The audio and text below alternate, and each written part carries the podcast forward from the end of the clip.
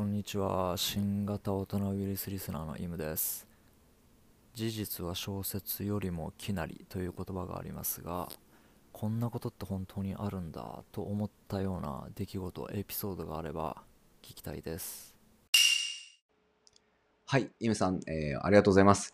うわ、これ難しいな。あるかな？事実。こんなことってあるんだ、みたいな。多分ですね、まあ、生きてる間でいくらかはあったと思うんですよね。なんか結構、こんなことあるんやつってわーわー言った記憶がいくらでもあるんですけど、でもなんか、最終的に一番なんかこんなことあるんやって俺の中で、この質問されて、パッと出る答えって、パンピーの話なんですよ。あの、